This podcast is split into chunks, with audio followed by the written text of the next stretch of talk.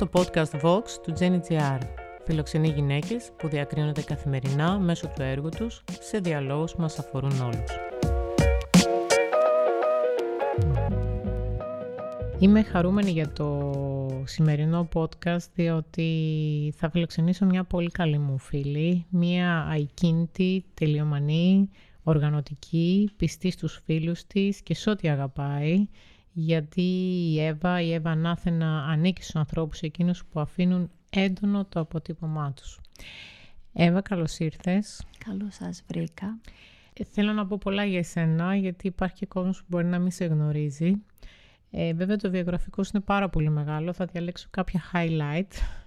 Θέλω να πω ότι γεννήθηκε στο Ηράκλειο Κρήτης, στη συνέχεια βγήκε στο δρόμο του θεάτρου και θα πω ότι συνεργάστηκες με πολύ σημαντικούς ανθρώπους ως κοινογράφος και ενδυματολόγος. Έχεις βάλει την υπογραφή σου στο Macbeth του Εθνικού και στους Πέρσες ε, που ανέβηκε πριν λίγα χρόνια στην Επίδαυρο. Σπούδασες επίσης στην Ανωτάτη Σχολή Καλών Τεχνών της Αθήνας με καθηγητές στο Χρόνι Μπότσογλου στη ζωγραφική και το Γιώργος Γιάκας στη σκηνογραφία.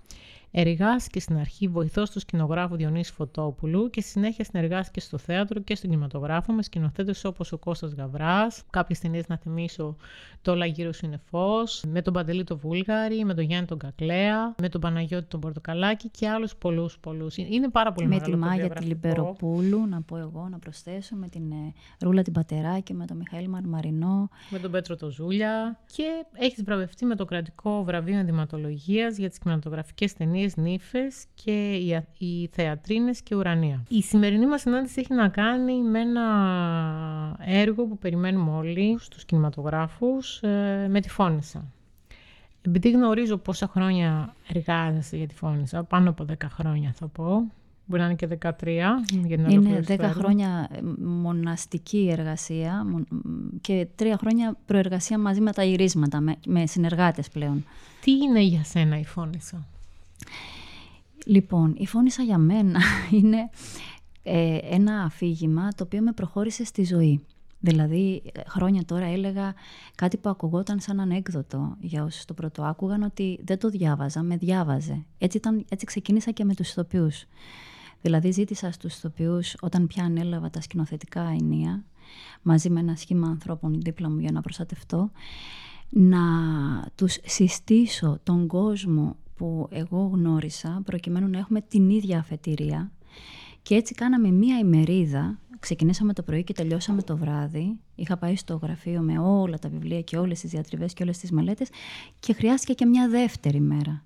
Και μετά ακολούθησε και ένα δεκαήμερο που τη συνέστηνα, το συνέστηνα όλο αυτόν τον κόσμο στους συντελεστές της ταινίας. Και τον μοιραζόμασταν και στις πρόβες, γιατί μόλις είχαμε ξεκινήσει να μιλάμε γι' αυτό, γιατί για μένα ήταν ένα ατελείωτο ταξίδι.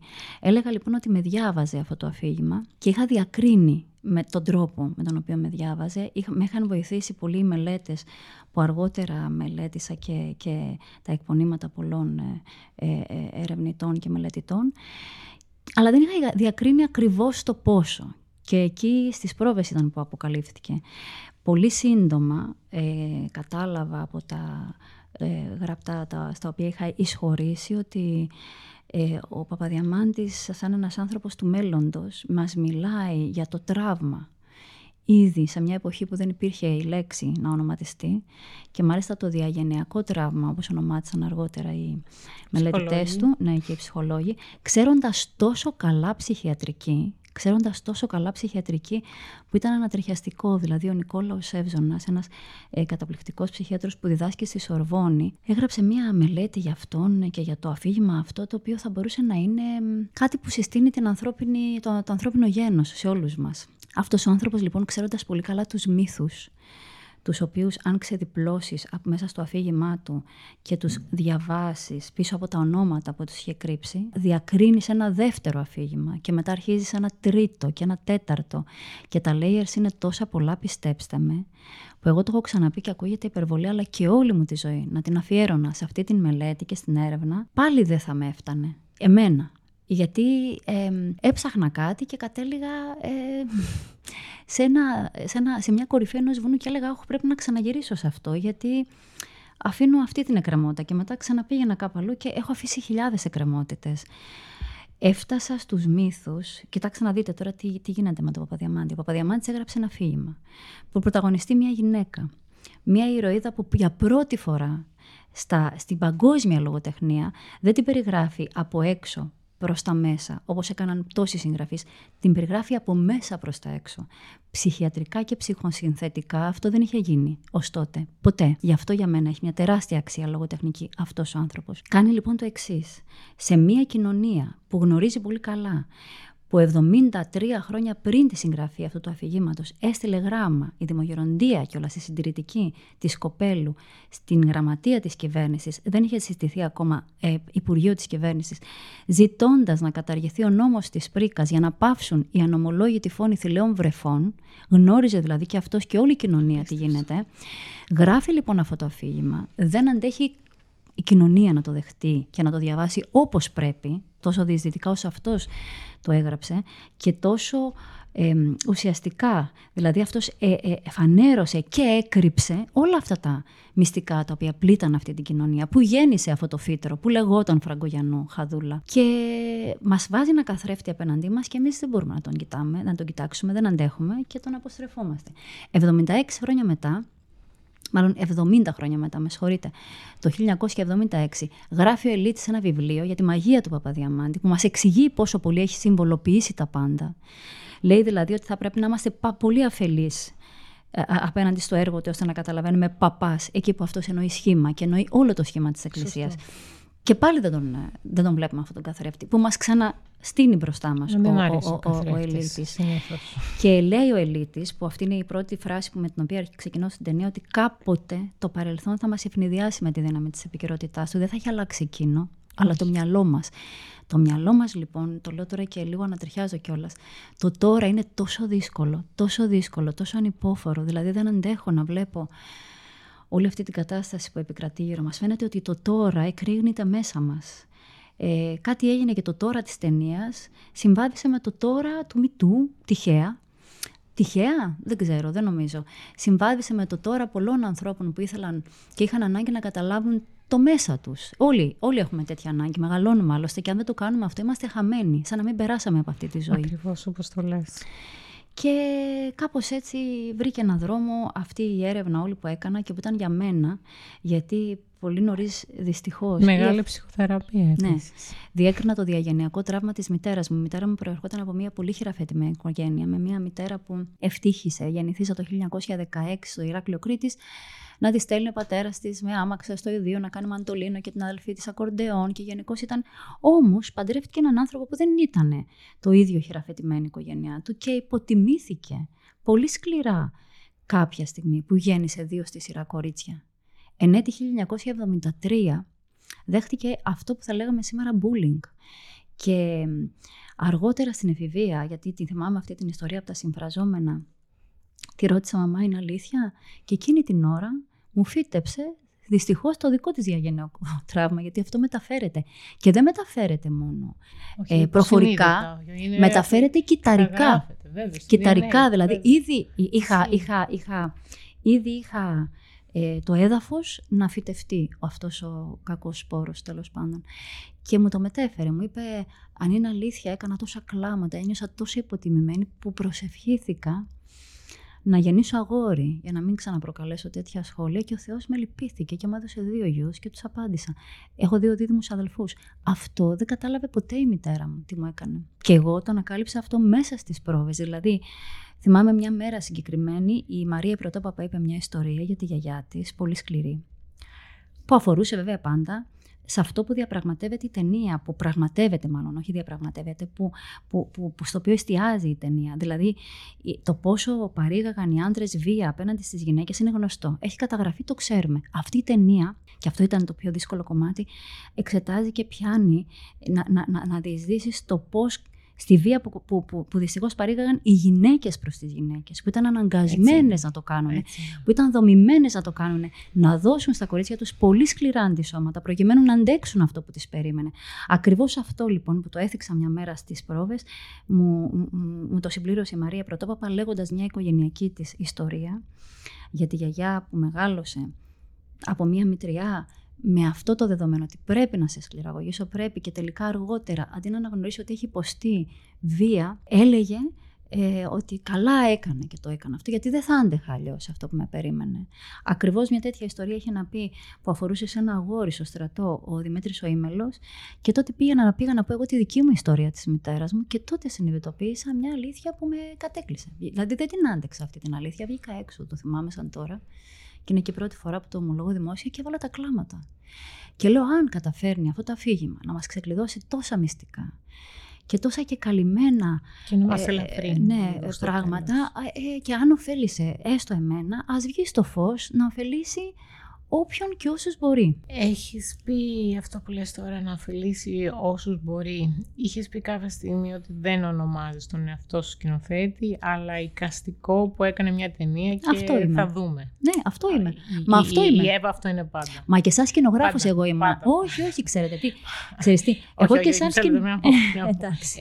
Ε, Είσαι ένας άνθρωπος που ποτέ δεν προβάλλεις τον εαυτό σου. Είσαι ένας άνθρωπος που δίνεις χώρο πάντα σε όλους τους συνεργάτες και το γνωρίζω πάρα πολύ καλά. Θέλω να πω λοιπόν, αυτή τη στιγμή που εσύ είσαι εμπνευστής αυτής της ταινίας, που έχεις πήρε αυτό το κείμενο του Ποδιαμάτη και το δούλευες επί 13 χρόνια, που εσύ βρήκες όλους τους συνεργάτες, που εσύ το σκηνοθέτησες, που εσύ ταλαιπωρήθηκες αρκετά μέσα από αυτό. Ποιο είναι αυτό το οποίο είπες ότι ναι, θα βγω μπροστά, θα το πάρω όλο πάνω μου και ό,τι είναι να γίνει, ας γίνει. Είναι μια πολύ μεγάλη απόφαση. Καταρχάς να πω ότι αυτό που ονομάζεις εσύ ενοχή εμένα, για μένα είναι επίγνωση. Δηλαδή, και κατά δεύτερον, όντως πριν γίνω μάνα στη ζωή, ήμουν η μάνα του λόγου της όποιας ομάδας αναλάμβανε να κάνει οτιδήποτε. Έτσι καταλάβαινα και εννοούσα τον εαυτό Αυτό μου. πάντα. είσαι. Ναι. Ε, και έτσι είναι. Και όντως ήμουνα πολύ προστατευμένη. Πάντα πίσω από τα φτερά ενός σκηνοθέτη ή από το όραμα ενός σκηνοθέτη, που μου άρεσε πάρα πολύ να είμαι the wings beneath ε, him, ξέρεις. Γενικά σου αρέσει να είσαι πίσω και να... Ναι, ναι, είμαι συνειδητοποιημένη backstage το- επαγγελματίας. Το ξέρω. Λέω το τον ξέρω. εαυτό μου εικαστικό, γιατί ακόμα και αν δούλεψα σαν σκηνογράφος και σαν ενδυματολόγος τόσα χρόνια για να βιοποριστώ ή για να βρω έναν δρόμο να περπατήσω στη ζωή, πάλι εικαστικός ήμουνα. Δηλαδή, εγώ με ρωτούσαν πάντα, δεν σου, λείπει- μα δεν σου λείπει η ζωγραφική, εσένα που ήσουν τόσο καλή ζωγράφος. Και εξηγούσαμε, εγώ τώρα ζωγραφίζω. Άλλαξα το μέσον και τον τρόπο, τα υλικά, αλλά πάλι ζωγραφίζω. Γιατί το έκανα αυτό, Γιατί η ζωγραφική, όντας μια μοναχική και μοναστική διαδικασία, εμένα που ήμουνα πολύ εσωστρεφής άνθρωπος, θα με οδηγούσε με μαθηματική ακρίβεια σε δρόμους που ενδεχομένως μου ήταν ήδη εκ των προτέρων στενάχωροι. Και είχα μια μικρή σοφία εκείνη την ώρα της, στην, στην, στην νεαρά μου ηλικία να αποφασίσω κάτι το οποίο με ξεβόλευε. Να, συνο- να, να, να συγχρονιστώ με ανθρώπους, να, να, να, να ζήσω πιο κοινωνικά και να ξεπεράσω όλα αυτά. Και τα ξεπέρασα. Όντως χρωστώ στη δουλειά μου πολλά. Όμως, ήμουνα, μ' άρεσε πάντα να είμαι προστατευμένη πίσω από κάποιον. Δεν θα τη λάμβανα ενδεχομένως αυτή την απόφαση δηλα- να, τη σκηνοθε- να σκηνοθετήσω την ταινία. Δηλαδή δεν ήταν επιλογή μου. Ήταν επιλογή άλλων. Τους οποίους Ήταν επιλογή του σύμπαντος. ε, εμπιστεύτηκα. ε, ε, Καταρχάς, το χρωστώ στην πρόταση του Διονύση Σαμιώτη, του παραγωγού μας, ο οποίος μου το πρότεινε κάποια στιγμή απροκάλυπτα. Όταν κατηδίαν μου το είχαν προτείνει και άλλοι άνθρωποι ε, που είχαν να κάνουν με την ταινία, αλλά εγώ δεν το άκουγα. Στην κυριολεξία δεν το άκουγα. Ήρθε όμως ένας άνθρωπος με τον οποίο δεν είμαστε πολύ κοντά, με ένα θάρρος και ένα θράσος που μου θύμισε τον εαυτό μου όταν πιστεύω κάτι, ο Δημήτρης ο Παπαδημητρίου, και μου είπε να σου πω κάτι, δεν θα σε αφήσω να το κάνεις αυτό. Εσύ πρέπει να την κάνεις αυτή την ταινία. Δηλαδή ήταν τόσο που με είχε εκπλήξει. Την άλλη μέρα θυμάμαι που με, με, με, με πήρε τηλέφωνο και μου λέει Κοιμήθηκες; Και του λέω Όχι με όλα αυτά που μου έχεις πει. Μου λέει Ούτε και εγώ έρχομαι από το σπίτι σου. Και συνέχισε. Ε, και ήταν εκείνη η μέρα που με πήρε ο Σαμιώτης τυχαίο να, να μου το πει. Δηλαδή δεν θα το άκουγα αν δεν είχα υποστεί αυτό το, τη- τη- την πλήση εγκεφάλου που μου είχε κάνει αυτός ο άνθρωπος, τον οποίο εκτιμώ βαθύτατα και ο οποίος έχω πει δημόσια ότι ευτυχώς έμεινε στην ταινία για να στηρίξει την επιλογή μου. Να στηρίξει μάλλον την απόφαση που πήρα, γιατί αυτός με έναν τρόπο την, προξέ, την με, ε, προξένησε. Ποια είναι η μεγαλύτερη δυσκολία που αντιμετωπίσατε στα γυρίσματα; Στα γυρίσματα αντιμετωπίσαμε όλοι εμείς η... Καταρχάς είναι η βία, η βία την οποία πρέπει να διαχειριστούμε, να αναπαραστήσουμε. Διάβασα σε μια συνέντευξη που έδωσε στο GNGR η Καριοφιλιά η Καραμπέτη που μετά από κάποιες σκηνές στην άντεχε έβγαινε έξω και έκλαιγε, έκλαιγε. έκλαιγε. Και εγώ εκείνη την ώρα έλεγα τώρα ποιος θα σταθεί δυνατός εδώ, που εγώ η φυσική μου τάση, η καρδιοφιλιά είναι αδελφή μου πια. Είμαστε συγγενείς. Η φυσική μου τάση ήταν να πάω να την πάρω αγκαλιά. Για μένα το πιο σκληρό ήταν που δεν πήγαινα να την πάρω αγκαλιά, να κλάψει πάνω μου. Και την έβλεπα να κλαίει και έλεγα ότι αν πλησιάσεις Εύα θα σπάσεις και εσύ τώρα. Στάσου εδώ γιατί εσύ πρέπει να κάτσεις τώρα εδώ. Δηλαδή, εγώ μπήκα σε κάποια παπούτσια τα οποία δεν με χωράγανε. Και, και, και αυτό ήταν ίσως το πιο σκληρό. Και επίσης ότι έπρεπε να δείξουμε το πόσο σκληρά φερθήκαμε εμείς οι γυναίκες, οι πρόγονές μας, οι πρόγονοί μας στις γυναίκες. Αυτό ήταν κάτι πάρα πολύ επώδυνο.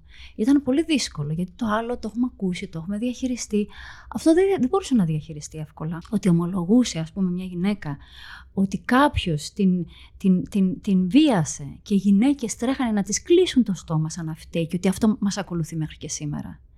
Και φταίμε που δεν το έχουμε βγάλει στο φως. Όλες φταίμε. Όλοι φταίμε. Φταίμε που δεν πάβει ο πόλεμος αυτή τη στιγμή στη Γάζα. Δηλαδή, εγώ πια κάποια στιγμή ε, θυμάμαι αμφισβητήθηκε ο τρόπος με τον οποίο εισεχώρησα βαθιά στο Παπαδιαμάντη και πόσο πολύ φάνηκε επιδερμικά να αλλάζω κάποια δεδομένα. Και έλεγα με παράπονο, μα δεν τα άλλαξα. Τα διάβασα βαθύτερα. Κοίτα τι λέει εδώ. Το λέει. Και, και, και, και, και λέω, συγγνώμη, εγώ αυτή τη στιγμή τα έχω καταλάβει αυτά. Δεν μπορώ να κάνω τώρα πίσω. Για μένα είναι μονόδρομος να τα πω. Αν ένας άνθρωπος είπε 120 χρόνια πριν για την ενδοοικογενειακή βία, εγώ θα την αποσιωπήσω σήμερα. Και είναι αυτό που προσπάθησα να κάνω. Και μόνο.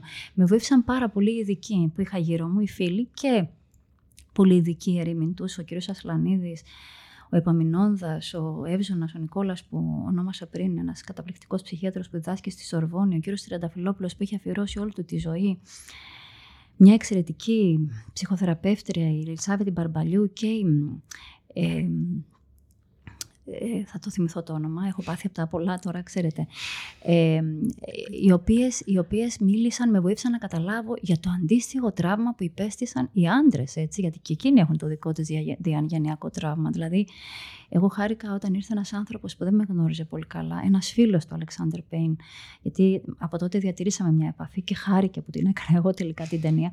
Και μου είπε σε μια προβολή φιλική που κάναμε ότι δεν μπορώ να έρθω να τη δω, αλλά θα στείλω τον πάνω.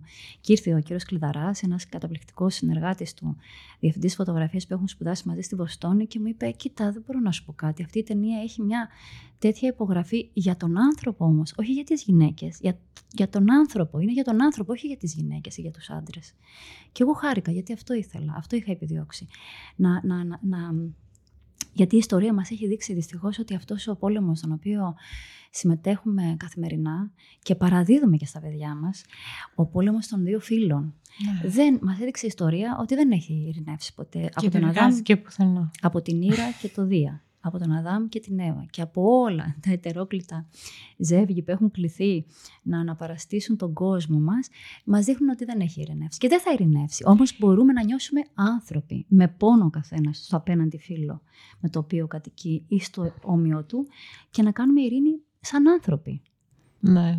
Ε, τι να σου πω, Εύα μου, δεν ξέρω αν αυτό μπορεί να συμβεί ποτέ.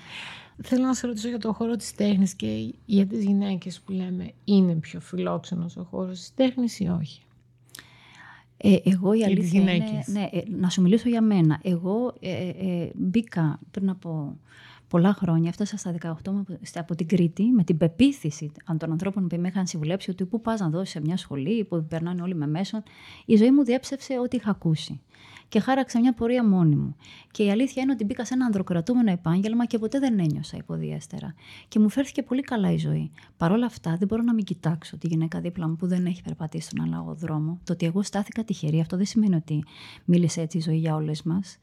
Και ταυτίζομαι απολύτως με τις γυναίκες που δεν τις φιλοξένησε ούτε η ζωή, ούτε ο χώρος, ούτε η τέχνη έτσι όπως θα έπρεπε είναι και θέμα τύχης και θέμα συγκυριών, αλλά ναι. και θέμα χαρακτήρα και θέμα ποιότητας χαρακτήρα. Η τύχη μας είναι ο χαρακτήρας μας για μένα. Το λέω χρόνια και το πιστεύω. Γιατί ο χαρακτήρας δεν είναι κάτι που δουλεύετε. Η, η, ο χαρακτή... είναι... η τύχη μας είναι ο χαρακτήρας μας. Δηλαδή, φυσικά και είναι. Γιατί αν νιώθουμε άτυχοι και έχουμε εγκατεστημένη μια συννεφιά πάνω από το κεφάλι μας, αυτό θα, θα έχουμε κιόλας. Αν όμως εμείς εγκαταστήσουμε τη λιακάδα, αυτό εννοώ ότι η τύχη μας είναι ο χαρακτήρας μας. Δηλαδή, ε, εγώ έχω δει χαρα, χαρακτήρες. Ο, ο χαρακτήρας ε, περιέχει πολλά πράγματα. Ευγνώμονες. Αξίες, ναι, αρετές, ε, νόμους πολλές φορές, ε, επιταγές κοινωνικές. Πολλά πράγματα. Δεν είναι ένα πράγμα. Και φυσικά και δεν αλλάζει τους άξονε, του τους, τους, τους έντονους και τους μεγάλους και στη ραχοκοκαλιά του, αλλά πλάθεται. Εγώ δηλαδή ήμουν ένας εσωστρεφής άνθρωπος που δεν είχα χειρότερο από το να μιλάω δημόσια. Όταν κλήθηκα όμως ε, και υπάρχει αυτό που λέγεται ο σκοπός αγιάζει τα μέσα. Να μιλήσω στους ηθοποιούς μπροστά σε ένα κοινό το οποίο είχα Καντιανή θαυμάσει. θεώρηση λίγο το θα... σκοπός αγιάζει τα μέσα. Τι; Καντιανή θεώρηση. Πολύ καντιανό ναι. αυτό. Δηλαδή, εγώ στάθηκα μπροστά σε αυτούς που είχα θαυμάσει και χειροκροτήσει με λιγμούς στη σκηνή να τους βλέπω, έτσι. Δηλαδή, έβλεπα απέναντί μου τη Μαρία την Πρωτόπαπα, την Καριοφιλιά, το Γιάννη το Τζορτέκι. Οι άνθρωποι έχουν διανύσει ώρες πτήσης που με έχουν και έπρεπε εγώ να τους πω και εκείνη την ώρα ούτε ξέρω πώς λύθηκε η γλώσσα μου, πώς βρέθηκα να μιλάω 8 ώρες, μετά 12, μετά 14 την άλλη μέρα. Ούτε ξέρω πώς συνέβη αυτό. Τώρα πια ε, νομίζω ότι, ότι ε, πλάθεται ο χαρακτήρας. Πλάθεται, διαμορφώνεται και κοινωνικά και ατομικά. Και είναι και μια συνεχής ε, προπόνηση επίσης. Ναι, ακριβώς. ακριβώς. Ναι. Άσκηση, πνευματική άσκηση την ονομάζω. Εγώ αυτή, αυτή την εμπλοκή μου με αυτό το αφήγημα έτσι την είχα ονομάσει. Ε, έλεγα κάθε βράδυ ε, πάω και στην πνευματική μου άσκηση τώρα. Πάω και να πάω στο καταφύγιό μου, εκεί που ασκούμε πνευματικά. Εκεί που και γύρναγα κάθε βράδυ σε αυτό το φάκελο που είχα ονομάσει ταινία, σε ένα λάπτο πριν 13 χρόνια που μου δώρισε ο άντρας μου, γιατί δίσταζα να γράψω φώνησα και να προκαλώ ε, ερωτήσεις. Και, και ένας άνθρωπος μόνο το ήξερε. Όταν μου είχε ομολογήσει ο Βασίλης ο Χαραλαμπόπουλος ότι θέλει να κάνει μια ταινία και το είχε ονομάσει όλο αυτό το πράγμα, το, το παιδί του, το γιος του, λέω: Έχω κι εγώ μια ταινία, την κόρη μου. και, και, και ήταν, ναι, και ήταν και, και, και ήταν έτσι μια τότε περιστασιακή εξομολόγηση, αλλά και πάλι εκεί ήταν το κρυφό μου καταφύγιο. Και ήταν μια πνευματική άσκηση για μένα. Ναι. Δεν μπορώ να μην σε ρωτήσω ε, για την καρφιλιά, την Καραμπέτη τι είναι αυτό που θαυμάζεις πάνω της και ειδικά τώρα που συνεργαστήκατε, ξέρω ότι είστε πολύ κοντά, πολλά χρόνια, σας συνδέει μια πολύ δυνατή φιλία, αλλά η πρώτη φορά συνεργαστήκατε τόσο έντονα θα πω ε, με την ταινία. Ναι. Ποια, ποια είναι η ειδοποιώς διαφορά της καριοφιλιάς από τις υπόλοιπες ε, ηθοποιούς; Ή μάλλον τι είναι αυτό που θεωρείς είναι μοναδικό πάνω της; Κοιτάξτε, ε, ε, εγώ είπα στις ηθοποιούς και μάλιστα είδα να έρχονται ηθοποιοί στην ταινία πολύ σπουδαίοι και πολύ σημαντικοί και μου λέγανε αν είχα μεγαλύτερο ρόλο θα το έκανα αυτό που μου ζητάς. Αλλά τώρα είναι τόσο μικρός ο ρόλος και εγώ μια μέρα στάθηκα πολύ έτσι εμβρόντιτη απέναντί τους και πολύ αδύναμη και τους είπα την πολύ ειλικρινή μου άποψη ότι ε, Κανένας ρόλος δεν είναι μικρός σε αυτή την ταινία. Για μένα, ακόμα και τα 30 δευτερόλεπτα που θα κρατήσετε την ταινία πάνω σας, εκείνη την ώρα την κρατάτε πάνω σας. Άρα την έχετε στα χέρια σας. Μπορείτε να την κρατήσετε αυτά τα 30 δευτερόλεπτα γερά, ώστε να δώσετε στο επόμενο πλάνο στον συνάδελφό σας τη σκητάλη. Αυτό θα είναι τα πάντα για μένα και για την ταινία. Όλοι συνέβαλαν αδιανόητα ε, με αδιανόητη προσφορά σε αυτή την ταινία και θα είμαι πάντα ευγνώμων και δεν θα το ξεχάσω ποτέ. Ενδεχομένως να ήμουν ένα κίνητρο για αυτούς, γιατί βλέπουν ότι πρώτη όρμαγα εγώ, αλλά δεν έχει να κάνει. Η καριοφιλιά όμως, καταρχάς κάναμε τη φώνησα, γιατί είχαμε τη φώνησα. Η καριοφιλιά ήταν η καριοφιλιά. Δηλαδή, η καριοφιλιά ήταν αυτή που ενέπνεε τους πάντες. Η καριοφιλιά ήταν εκεί από τις 2 η ώρα τη νύχτα με τα μεσονυχτίως από τις 3 να κάνει 2,5 με 3 ώρες μακιγιά. Τα πρώτα ξημερώματα πήγαινα μαζί της και μου λέγε δεν θα αντέξεις, πήγαινε να κοιμηθείς, σε παρακαλώ. Αλλά δεν μπορούσα να δεχτώ ότι ένας άνθρωπος δεν κοιμάται και εγώ πρέπει να κοιμηθώ. Και μετά ε, άντεχε 10 ώρες γύρισμα και μετά 2,5 ώρες την αποκαθήλωση του μακιγιάζ. Με 1,5 με 2,5 ώρες. Στο τέλος είχε φτάσει πια 1,5 γιατί γινόντουσαν μηχανικές κινήσεις. Αλλά ποιος άλλος άνθρωπος άντεχε αυτό; Κάθε μέρα. Κάθε μέρα. Δεν υπήρξε μία μέρα που δεν είχε γύρισμα. Εκείνη, εκείνη μακαρίζει το και μνημονεύει το πώς ε, διαχειρίστηκα εγώ την ανθρώπινη κόπωση. Εγώ όμως έχω να πω ότι εκείνη ξεπέρασε τα, τα ανθρώπινα. Τα ανθρώπινα όρια. Ναι, τα ανθρώπινα. Πότε είναι η πρεμιέρα; Η πρεμιέρα είναι στις 13 Νοεμβρίου στην Αθήνα, μια φιλική πρεμιέρα μεταξύ ημών και στους κινηματογράφους, βγαίνει στις 30 Νοεμβρίου ημέρα Πέμπτη. Πέροχα. Ε, έχω ένα πάρα πολύ καλό πρέστημα ότι θα πάει πολύ καλά και εύχομαι να μην πάει μόνο εδώ καλά, αλλά να πάει και στο εξωτερικό και αξίζει να υπάρχει μια διεθνής διάκριση. Περιμένω πώς και πώς να τη δω. Μακάρι ε... να, να γίνει γέγονε όλα αυτά να συμβούν. Γιατί, Γιατί οι μετρήσεις για, το, για τη λεγόμενη ε, γυναικοκτονία, δυστυχώς, τις οποίες αναφέρει η ταινία στο τέλος, της οποίας σπόρος ήταν η εμβριοκτονία, που ονοματίστηκε το 1903 από αυτόν τον άνθρωπο και αποσιωπήθηκε για πολλά χρόνια μετά. Το 1000, σε διέκοψα τώρα Τζέν και με συγχωρείς, απλώς εστάλθη αυτό το γράμμα το 1836 και ξέρεις πότε καταργήθηκε η πρίκα στην Ελλάδα; Το 1983, αν είναι δυνατόν. Ξέρεις πόσες χιλιάδες ψυχές φύγανε μέχρι τότε; Και στον ελληνικό χώρο Μιλάμε για χιλιάδες ψυχές. Μια μέρα συνειδητοποίησα ότι αυτή η ταινία είναι και ένα περίεργο μνημόσυνο. Ένα περίεργο, δεν ξέρω. Δηλαδή θέτει νούμερα κάτω που μιλάνε και ανατριχιάζουν. Και, και η γενοκτονία λοιπόν η, η Ευρωπαϊκή Ένωση μέτρησε παγκοσμίως το νούμερο και το έβγαλε στα 200 εκατομμύρια. Μιλάμε για αυτό το νούμερο, έτσι. Οι γυναίκες έχουν χαθεί. Θα ήταν πολύ καλύτερος ο κόσμος. Έτσι. Αν δεν είχε Μπορεί, μπορεί, μπορεί. Γιατί Νομίζω. οι γυναίκες είμαστε Ναι. πιο ενωτικές. Νομίζω, ναι. Ναι, ισχύει αυτό. Εγώ, Γιατί εγώ, είναι το η νιώσα. μήτρα. εγώ το νιώσα τώρα. Γιατί νιώσα. είμαστε μητέρες και την άλλη φύση μας. Η φύση μας ενώνει, δεν διαιρεί. Αλληλογραφήσαμε με την κυρία Τσαλίκογλου και γνωριστήκαμε από κοντά με την κυρία Μπαρμπαλιού. Αυτές με βοήθησαν να καταλάβω την παθογένεια που κρύβονταν και στο πώς ανάστεναν οι γυναίκες τα αγόρια τους. Γιατί ήταν δομημένες να μεγαλώσουν τα κορίτσια έτσι και τα αγόρια αλλιώς. Έτσι. Έτσι, τους το δίνανε σαν σκητάλη μανάδες τους και αυτό έκαναν.